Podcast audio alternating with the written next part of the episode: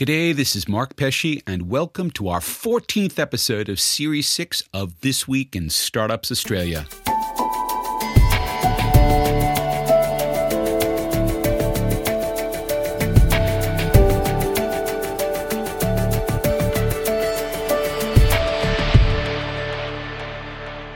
Our theme for Series 6 Taking the Australian ecosystem from good to great continues with a special look into prop tech short for property technologies.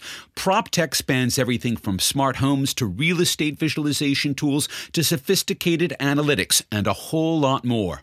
All of it geared around servicing the needs of the biggest sector of any economy worth over $200 trillion globally. That's a heck of a market, and PropTech is set to vaporize a lot of it into software and services.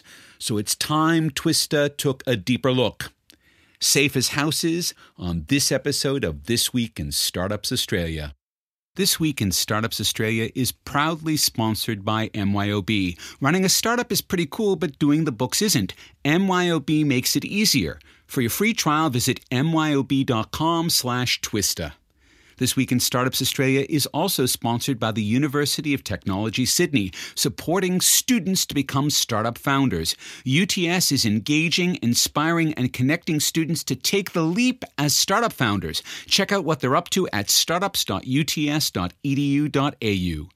And This Week in Startups Australia is sponsored by Campaign Monitor.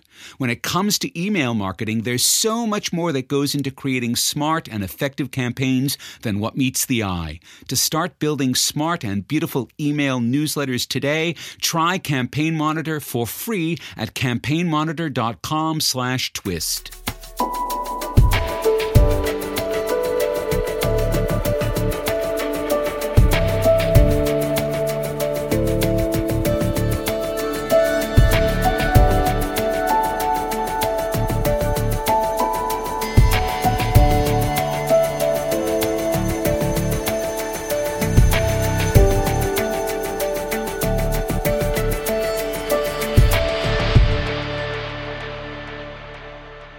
few years back, I bought myself a Ricoh Theta, which is a 360 degree camera, and I started taking lots of pictures with it. And one of the things that I realized is it would be really great to be able to use to, say, photograph apartments for rental so that people could actually get a sense of the space rather than the really bad photographs that you tend to go to when you go to a rental website. And I worked on this with some friends of mine who had some folks working in property. And while they said, oh, yeah, that's a lovely idea, but we don't need it because apartments just always rent. And so we don't need anything better than the sort of crappy media that we already have. That was my first foray into the field of prop tech and the idea that maybe there's a little bit more going on here than meets the eye. I was definitely a bit early but it's becoming clear that PropTech's day is coming because one of the biggest names in property in Australia, Stockland, is getting into PropTech in a big way, establishing a PropTech accelerator to foster a new ecosystem of PropTech enterprises. So, here to discuss why a $10 billion giant wants to swim with minnows is Robyn Elliott, Stockland's Chief Innovation Officer. Robyn, welcome to Twista. Thank you, Mark. All right, so for our listeners, just give us a background on Stockland. Hmm. So, Stockland is one of the traditional big property portfolios in Australia. So we're a diversified real estate company. We cover re, uh, real estate in terms of a communities business, which is residential and retirement living. So we basically have land, we develop land, we release that land for people to build their homes. And, uh, and with the retirement living, we then uh, will provide living units that people can buy and then uh, you know, live out their retirement period or move from there and resell if they wish.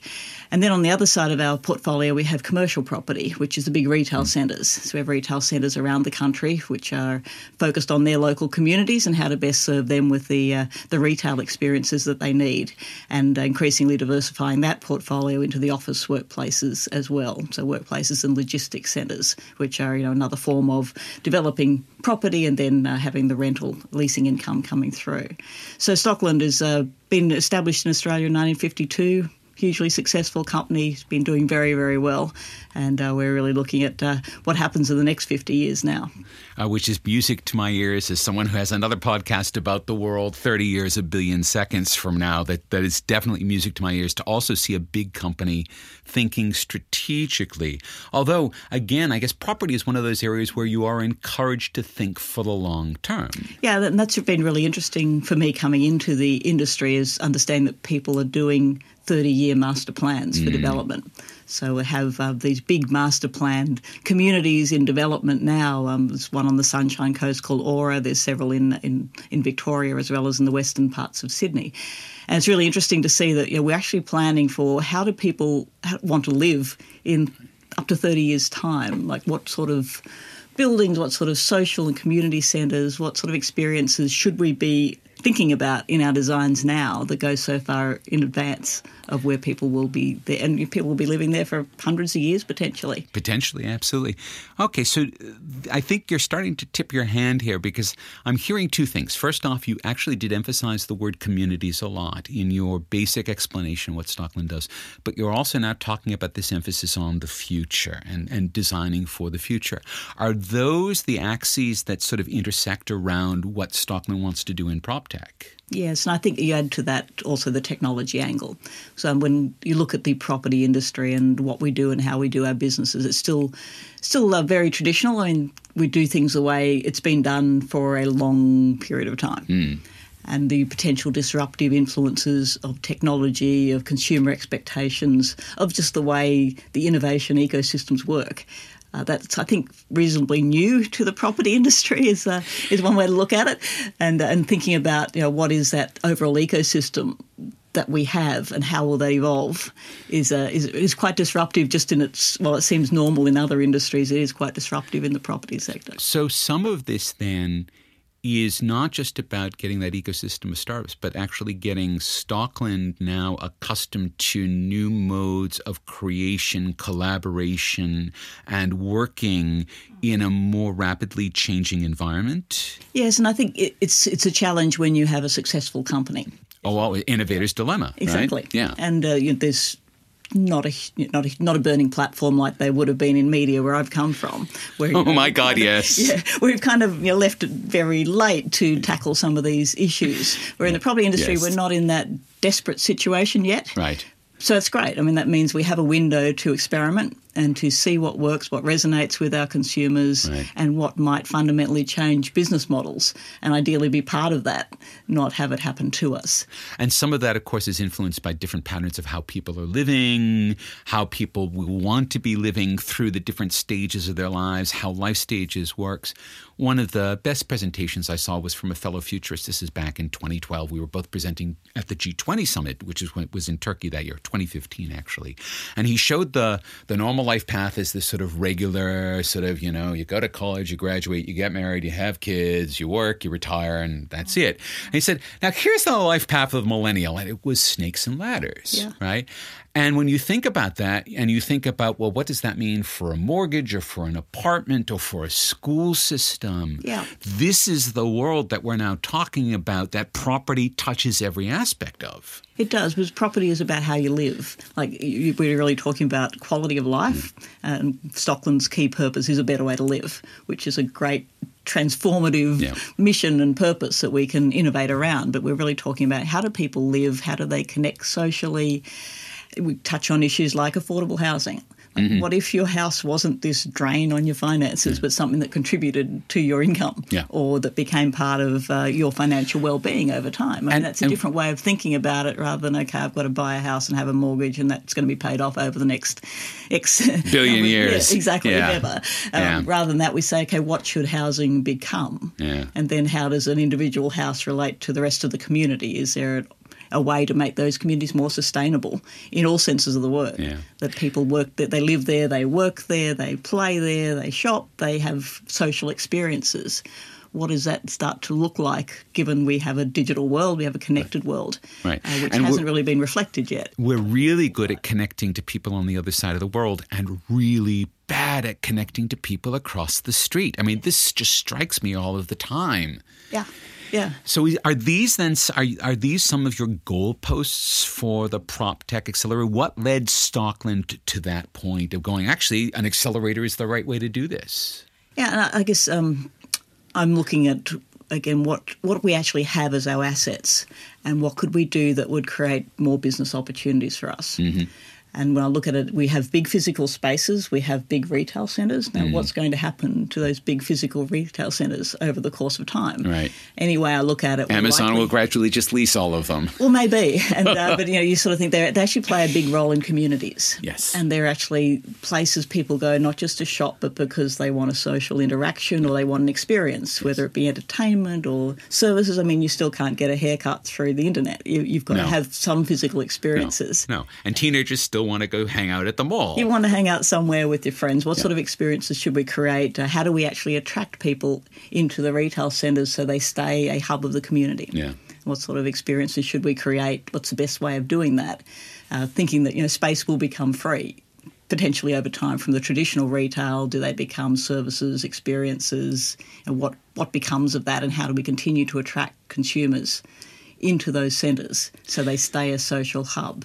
So that's kind of one element, that whole retail challenge where there is a there is a disruption happening, and we yes. all know that for the yes. actual retailers who are our tenants, right. and for us to make that uh, make them successful, we think very carefully. You know, what are the challenges for a tenant in our retail centre or a tenant in our commercial office spaces. Well, I mean, this, the sale of Westfield was sort of that's a singular moment. You, it indicates that there's a sea change on, around how people who are are in it as serious long term investors to make money are feeling about what they think about that quality of investment. And so that is, I guess, a, a moment when everyone else in the sector has to look at it and go, okay. Mm-hmm where do we need to position ourselves around this? Yes, and I, I think about it from the community angle, and you'll yeah. hear us say that a lot because we do believe in building thriving, sustainable communities, and, and I think that's important to the quality of life aspect. And, and we really do want to create those experiences for people that help their life. So actually create quality of life enhancements and that covers a lot of ground, obviously. But we also have a commercial lens on it. So the part of it is just we would like to delight our customers, we want to engage them, we want to keep them engaged with our brand and with our assets and with our tenants in our ecosystem. But we're also looking for business opportunities. So looking at you know, can we engage with smart, innovative, entrepreneurial thinkers who know how to build businesses that would benefit from access to our assets, whether that's our physical assets, our customers, our data. You know, how would other people look at our business and think this is a growing business, not just a and the data, which is we hadn't thought about that, but of course there's that whole other aspect of property now, particularly commercial property, mm. in that it's a giant sort of data collection field, and you have to be sensitive to how that data is used, but at the same time, that data is it's, it's both valuable and incredibly useful to improving the quality of the experience that's had there. Yeah, and you look at uh, IoT, uh, the Internet of Things. We're potentially living in a world in 20 years' time or less where there's sensors everywhere. And yeah. our last episode, we had Andrew from Morse Micro, and they're doing one of the fundamental enabling technologies, which is a, a new version of Wi Fi, yep. which is designed specifically to enable those sensors to work without having to be plugged in. Yep. So they work off batteries for right. years and years and right. years. Right. And you think, okay, if we've got sensors for all sorts of things, whether it's temperature or, or sound or air quality, whatever those sensors might be, how do we actually craft that into something that improves quality of life that consumers engage with or that benefits them in some way right. that makes our communities a great place to live? Uh, we're very focused on livability, well-being, sustainability, all those things that make a great community, uh, not just for the time we sell it, but ongoing into the future. And I think, like I know the IoT uh, plans will actually play a big part in that. But then, what are those experiences we create? What's the commercial outcomes that might be possible for that? When big companies think about innovation, their first thought is often, okay, let's establish an innovation division in house and we'll get all these boffins in and they'll build all this great stuff and then we'll be the innovators. And Stockland is saying, actually, maybe it's good if we cast a wider net. How was that a natural choice for you, or did you sort of have to walk that decision tree to say, you know, actually, maybe we won't get the results we want if we just try to do it in house?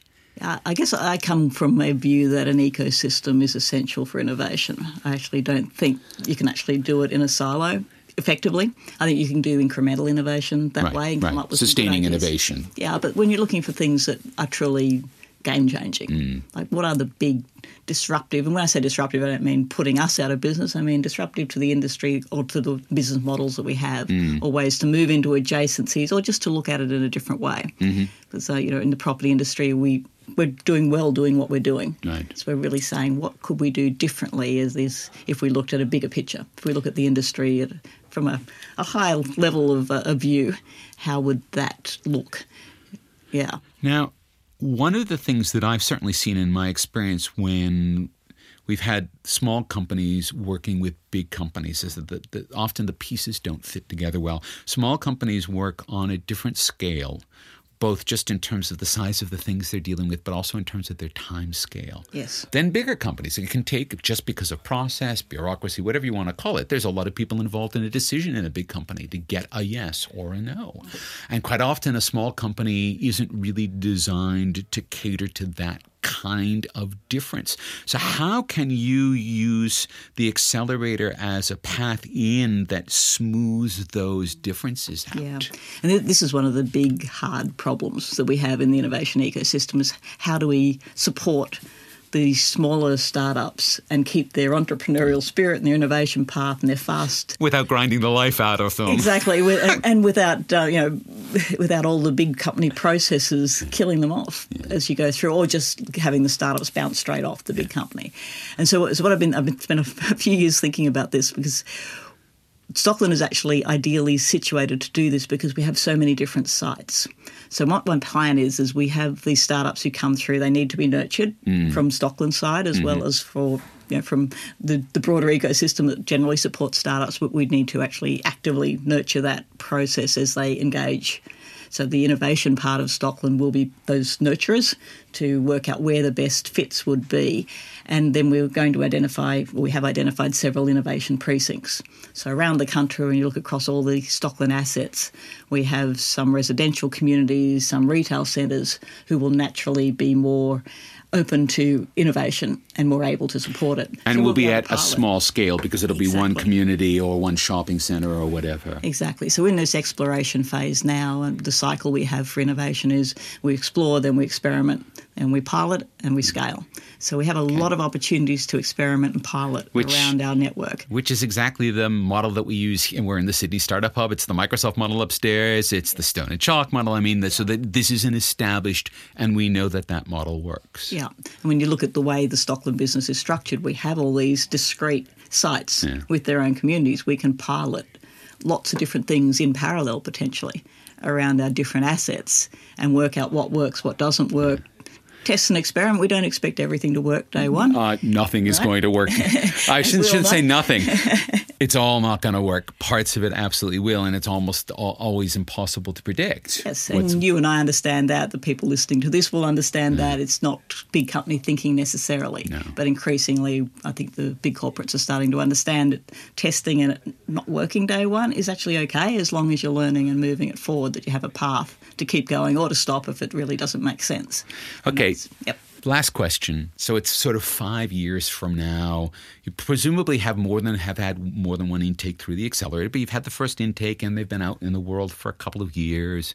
What is Stockland's goal for that those companies in that relationship? What do you want to see bloom?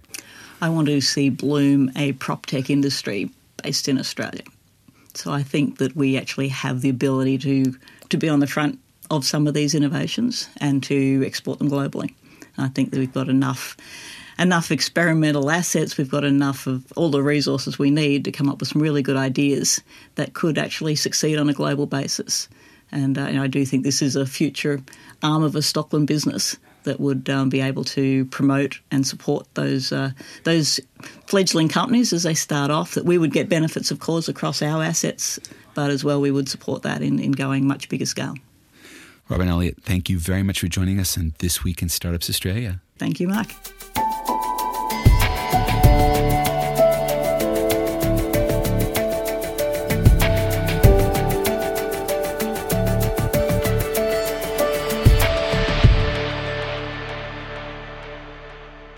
MYOB saves businesses time, helps improve cash flow, gets invoices paid faster, gives real time visibility of profit and loss, and makes payroll easy.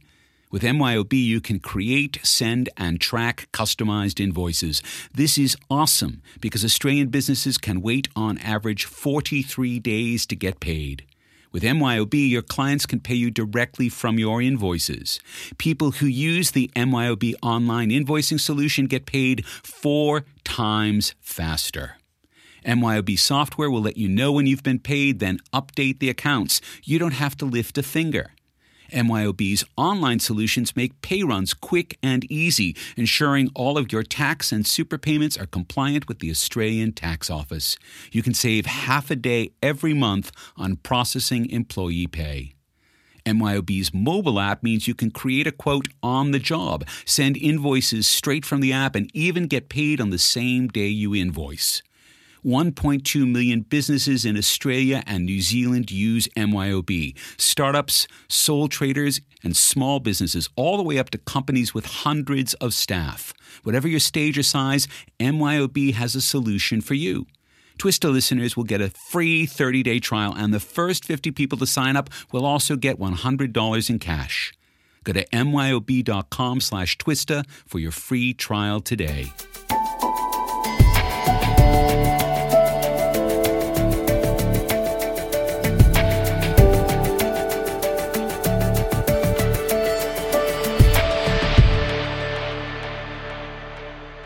One of the things that became clear within a few years of social media really starting to take off was that there was this very odd disconnect. We were getting to be better connected with people on the other side of the world than people who lived across the street. And that disconnect has a lot of different aspects. One of them is that we actually don't know what superpowers our neighbors have. And when I say that, what I mean is we don't really know the kinds of skills and capacities that they have that we might need in an emergency or just generally. And so we can't go over and ask them for a quick cup of superpower and they can't ask us because they don't know what superpowers we have. And that keeps our neighborhoods further apart and less well knit together than they probably could be. But what if we could shine a flashlight on a neighborhood, a flashlight that revealed all the things we wanted to see, but we can't? That's the promise and the premise of PropTech startup Neighbourlytics. Here to bring us up to speed on all things neighborly is Neighbourlytics CEO Jessica Christiansen Franks. Jessica, welcome to Twista. Thank you for having me, Mark. All right, so start off, what does Neighbourlytics do? Yes. So Neighbourlytics creates social data for neighborhoods. So we've built a piece of software that aggregates all of the disparate uh, chatter, likes, reviews, feedbacks, check-ins that we find across lots of different social media ratings and reviews websites, whatever it might be, mm-hmm. and we pull that together to create data about what's going on in local neighbourhoods. Mm-hmm. So just as individual people have online footprints, you know, we're now closing down our old, you know, uh, social media accounts we're not using anymore. We don't want to be as visible online anymore. Yes. But just in the same way, our cities have digital footprints. So yes. parks and artworks and main streets and businesses all have online presences. And we're now at a critical mass of using these digital technologies in our lives that there's a, so much data out there about cities. And that's what we do. We turn that into data for property developers, local government, consultants to make better cities. So it's really interesting. I've done a bunch of consulting for some of the local governments, particularly here in the Sydney area. Yeah. And it is interesting that they know some things about the people who live in their communities, but they don't actually have a depth of that. What does a city do? What does a property developer do when they have that kind of depth? How does that guide them? So, how they make better decisions? Oh, gosh. Well, unfortunately, there's not a, a large sample size to go on because there's such a history of bad information or bad data or superficial understanding of what's really happening in cities. Um, but but what they can do if they if they have better understanding is first they can better respond to their customers or their citizens, mm-hmm. which is a big thing. You know, mm-hmm. there's a lot of consultation fatigue around big infrastructure projects or big urban renewal projects. And we can do a better job at that if we really understand what, what people value and why they love their own neighbourhoods. Um, but we can also track change over time. And I've worked in property development as an urban designer for nearly 20 years, and I was frustrated throughout my career at how much we take a static view at cities. Yes. So we create a 50 year master plan Yeah. and then we incrementally deliver it, Right. but we don't think about how to iterate cities. We don't think about how to prototype. We don't. Think we don't have an agile feedback. city. Exactly. If only we could do that, my data wouldn't be needed, or, or maybe everyone would be using our data. But but that's what the, the city making industry is built around Right. building stuff. Um, but but there's so much more that happens in a city once the stuff is built. The personality, the businesses, the economy, all that piece. And this touches on so two pieces of consulting that I did. One was for uh, Urban Growth New South Wales, right? When they were looking at all the stuff that's going on on the foreshore because they're doing that big re- redevelopment. And when I was doing some work with Liverpool, and I mentioned this because in both of these, it was very clear that the, what they were going to need was also to build flexibly, that they were going to have to have spaces that were multi use and multi purpose that could respond relatively quickly to people as their needs change. And this is the thing if we're taking that 50 year master plan, and people's needs change, and they change very quickly these days. You know, we're seeing this move into autonomy and self-driving cars and smart cities. All of this stuff is, is changing our our relationship to the landscape. And a city doesn't respond to it. Does that mean that the people who live in that city basically get cranky? Does it mean they move elsewhere? How how does that when that goes wrong? Yes. What happens? Oh gosh, well, uh, going if, if those people become cranky, that's the best worst outcome, really. To, to be frank. Yep. Um, but but in my in my previous work before starting Neighbourlytics, I was running a not for profit in Melbourne that was going out into communities and working with them to to co create public spaces or, or you know master plans around their community so they would feel included.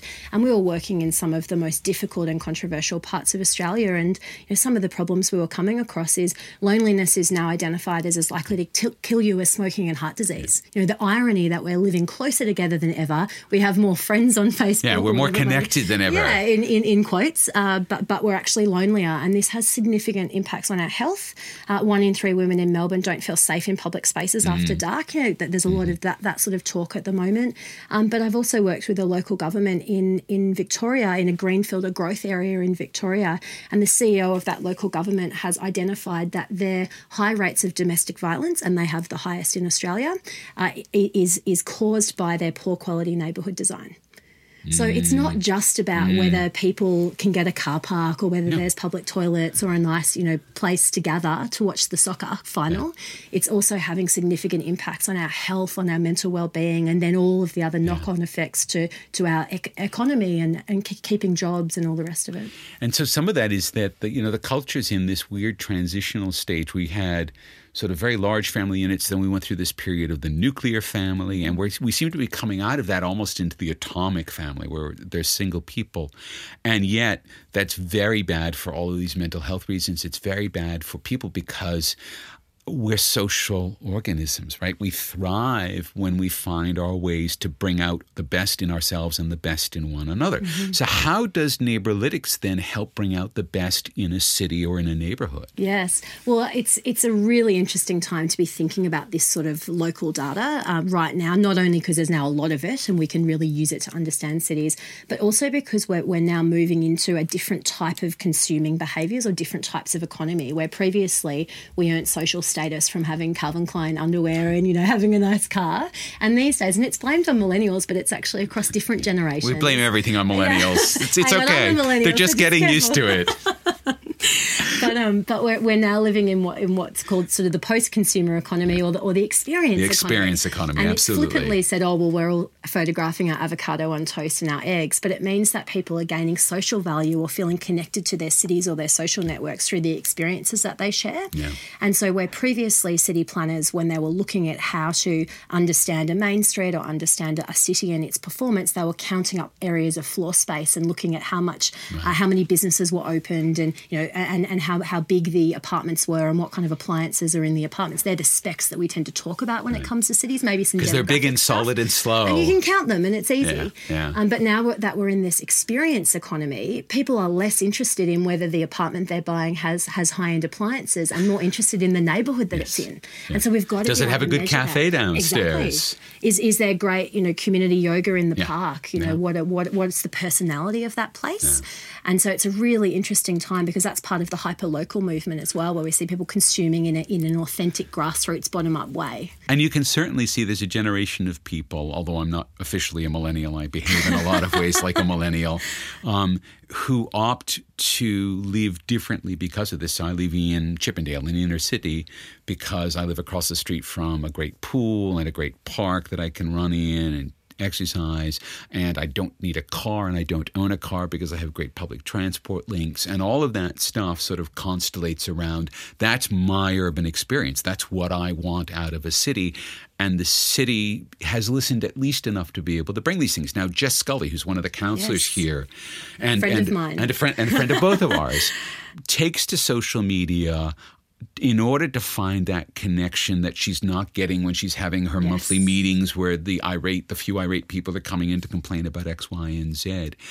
Do we see a new role for social media that's different than just the angry sphere where everyone's screaming at everyone else or the show off sphere, look at my beautiful life, but is this neighborhoodosphere? I like it. I, I think the the biggest uh, myth we've busted since starting Neighbourlytics and and what we what we thought we could do with the data is we thought we would be creating a sentiment analysis tool to trawl through what people are saying about places and then look at whether it was positive or negative. And the reality is, although there's this perception that we get on Twitter and we just slate each other, which you know, of course, that happens. There is as some of that on Twitter, yes. Definitely, there's a lot of that stuff happening online.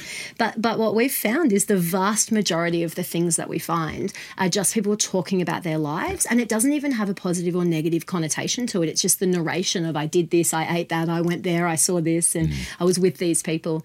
And and for us, that's opened up a, a type of analysis where we're looking at what what has prompted people to post in that way. We see particular themes in different neighbourhoods around certain things and Yep. the way they talk about that. And we- we're finding more and more that that has a direct correlation to place pride. So people don't post photos of themselves dropping off their dry cleaning. They usually don't talk about the, the fact that they went to the supermarket, but they talk about the wine bar with the Zumba class or the Right. you know the dog with the with a jacket in the park or the street art or No, or like the that. beautiful pool that I swim in. Yes, exactly. Because you're proud of it. Yeah, and, and absolutely. you want, you want your network to know that you went there, and that, that that's part of your identity. Yeah.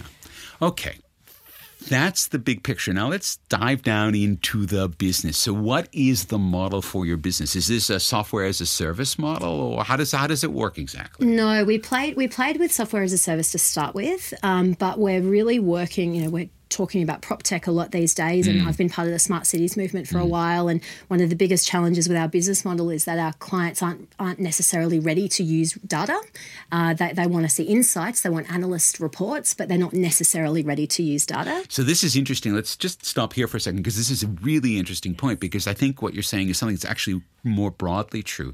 They really do want things boiled down because they haven't got the native competency mm-hmm. yet to boil it themselves. Yes. Okay. And also because the data we are to- providing is replacing user feedback. And we believe behavior data in, in some contexts is more powerful than user feedback because you get a feedback bias with why people are providing feedback and Oh, yeah. all sorts of biases. 'Cause they're cranky. Yeah, exactly, exactly. You know, if you've just stood in the rain tr- waiting to catch a tram that morning, you're going to give your feedback about the tram service that day. You know, but so so because we're replacing that real direct feedback or focus group things. Um, our, our customers are used to consuming data as a, as, a, as a set of bullet point recommendations rather than actually exploring the data themselves. So our product at the moment is it's a it's a data product served online, um, but our clients purchase it project by project. Okay. So, for example, we're working with Stockland, uh, you know, major property player across Australia, who are a real champion in the prop tech space, uh, and we're working across many different types of their projects, be it retail, new communities, apartments. And you're helping them understand the communities that they're in better than they do now so that they make better design and planning decisions. Yeah, there are many different levels that our data can help an organisation like that. One of the biggest ones is they're, they're out to create a community community legacy. Right. So they recognise that they're not just in to, to, to build something and leave. That they need want to be responsible for managing it over a long period of time, regardless of what type of asset it is, and they're committed to livability in cities, and that's something that they've championed for a long time and led research into that as well. Um, but they also recognise that that traditional data sets, be it um, census demographic data or surveys, can be expensive and time consuming. Yeah. And that if they're really going to respond to, to the cities that they're creating or the urban areas that they're creating, they need more real time insight into what's happening. And that's why they're looking for other kinds of technology to help that help solve that problem. So it seems as though you've I won't say stumbled. You've architected a very interesting business model, which is that you can effectively take all of the sharing that everyone is doing about everything and use that very broad sharing to develop some very specific insights.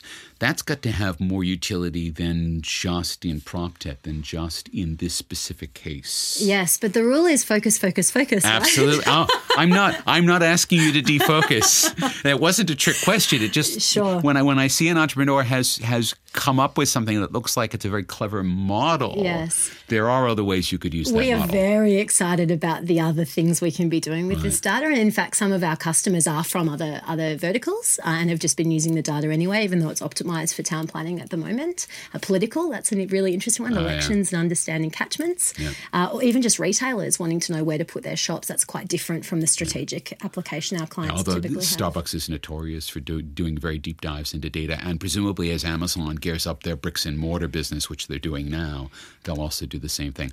All right. Have you been able to just self fund out of these contracts, or do you have investment? We've received pre-seed investment through BlueChilli uh, as part of their She Starts program about 18 months ah, ago. you're one of the She Starts graduates.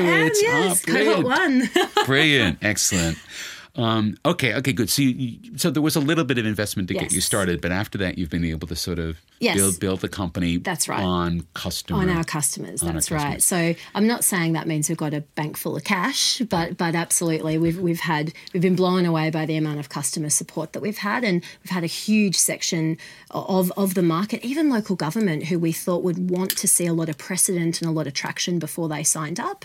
Um, we could see that, that you know we've had a lot of people just picking up the phone and wanting to give it a go. Um, and our data is very low cost compared to the other other options out there of getting a consultant to stand on the footpath with a clipboard is very expensive, whereas our data reports are much cheaper than that. So we've been very lucky with a lot of early customers, but you know we're just trying to keep up with demand at the moment. How big is this market, both in Australia for you and then maybe globally? Yeah, that's a, it's a really good question. Uh, the, the property sector is, is Australia's largest industry you know and i think and, that's pretty much true in every country you look at. Yes that's right. And so and there's a lot of pressure on the australian property industry to keep growing. Mm-hmm. and so a lot yeah. a, a, couple of years ago there was um, the changes to the foreign investor laws here. So pro- uh, property developers now selling to a local buyer where previously they weren't necessarily targeting them. Um, so how big is the market? Look it's it's hard to put a number on it. There's the community engagement side of the market which mm. often it can be up to sort of 5 to, to 10% of, of uh, property budgets get spent on that customer engagement, community engagement, which can be many, many millions per project. Yeah. Um, and they're spending a lot of time and taking on a lot of risk by doing that in a superficial way. Um, but then there's also a benchmarking or a, or a um, tracking over time application of our data, uh, which we're looking at as a way of um, saying we want to set an Australian average or set a global average, like the Green Building Council have done with environmental performance. And that's a much bigger market itself. Jessica, thank you for joining us on This Week in Startups Australia. Thanks for having me.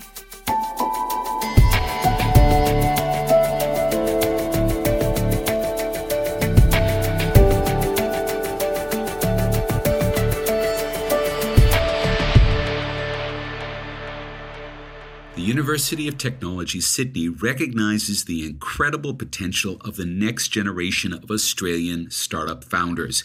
UTS believes entrepreneurship is about doing, inspiring students to take that first step on their founder journey, then encouraging them to keep going.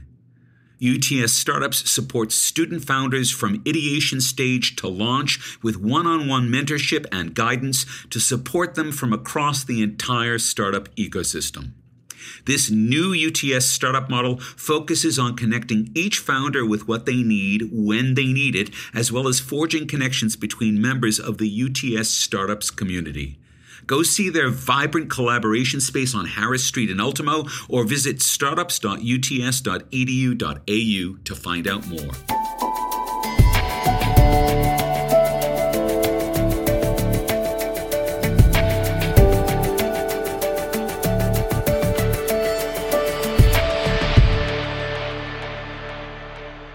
We launched a new segment for Series 6 of This Week in Startups Australia, asking all of the many incubator and accelerator programs running across the country to spruik their programs to Twista listeners in their own words.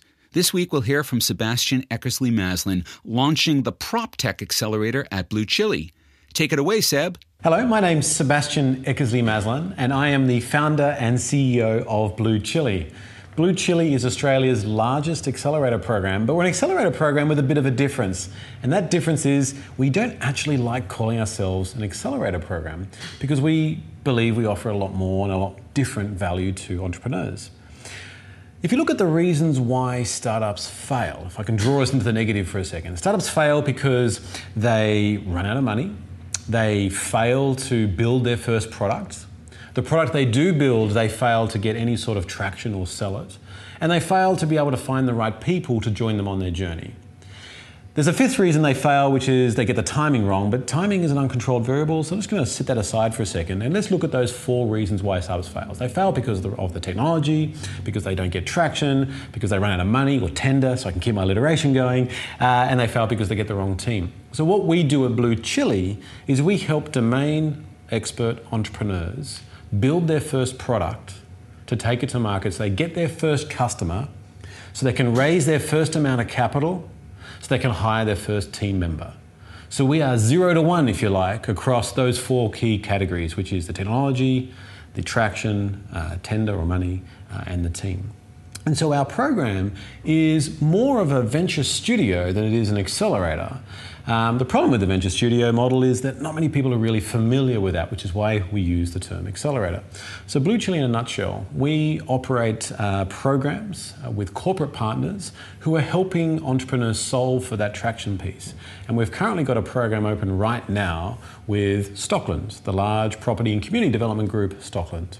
Stockland take a generational view to building communities. They build 50,000 houses and they take 10, 20, 30, 40 year horizons to building these communities. And they are looking for technologies and startups and ideas that can support their vision of being one of the world's most connected community of the future. And so, what we do with Stockland is we provide an accelerator program to identify ideas from all sorts of backgrounds of people or, or whatever, where people are, have a understanding of how their concept or how the problem that they're in that industry could be solved. And what we want to do is help them connect with, in this case, Stockland, to be able to build some technology to enable that idea to be tested and validated using the community and the resources available that Stockland provides.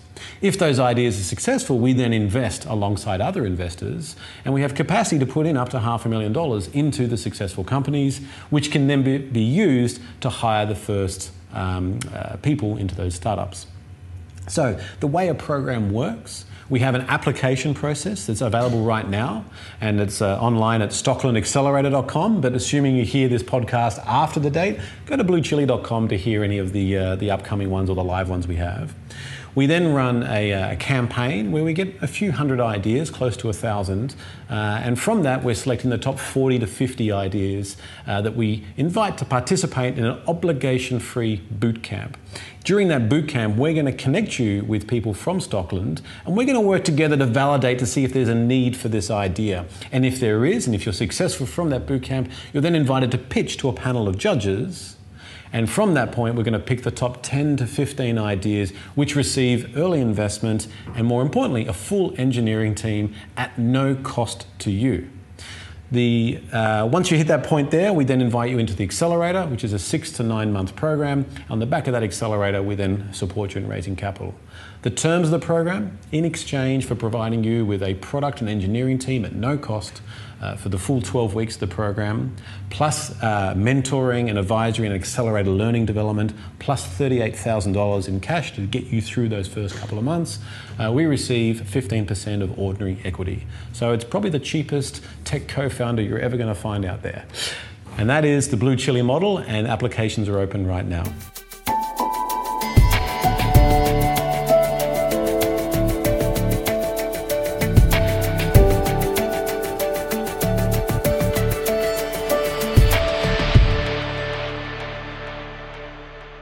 When it comes to email marketing, there's so much more that goes into creating smart and effective campaigns than what meets the eye.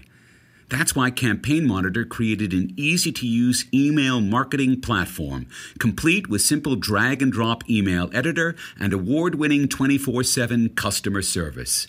Campaign Monitor gives you everything you need to run beautifully designed, professional email marketing campaigns to grow your business.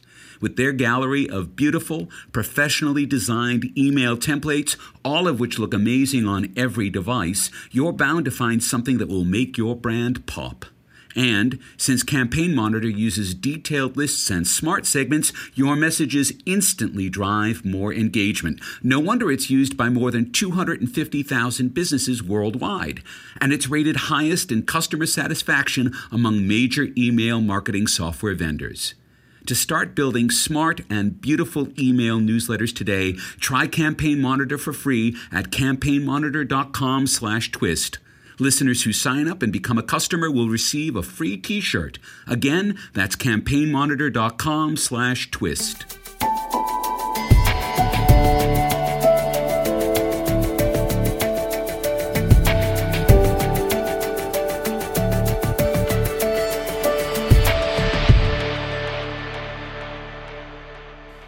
interests of full disclosure, I should let my listeners know that I am going to be a mentor in the Stockland PropTech Accelerator. It's an unpaid role, so I don't have a financial involvement, but I was asked and I agreed because I think prop tech is exciting, but more than exciting, I think prop tech is important. As Robyn said, it's about where we live, it's about our communities, it's about making communities better, it's about making shops better. It's about making the retail experience better, but it's about making all of these aspects of our lives better. And in some ways, although that sounds kind of, I guess, almost hokey and old fashioned, it's important because it doesn't get more real than that. It doesn't get more real than the home that you live in and how you feel about that home and that community that you are part of. And I can only hope that being a mentor, I can help those companies do it well. Big thanks to Twista sponsors MYOB, UTS, and Campaign Monitor. Their support makes our podcast possible. Thanks to Robyn Elliott, Jessica Christiansen Franks, and Sebastian Eckersley Maslin for joining us on this episode. We've rebuilt and relaunched our website at twistartupsaus.com. It's got everything. It's got all the shows, all the interviews, all the photos, all the links to all the stories. So check it out at twistartupsaus.com. We'll be back soon with more great stories from the heart of Australia's startup community. Until then, this is Mark Pesce thanking you for listening to This Week in Startups Australia.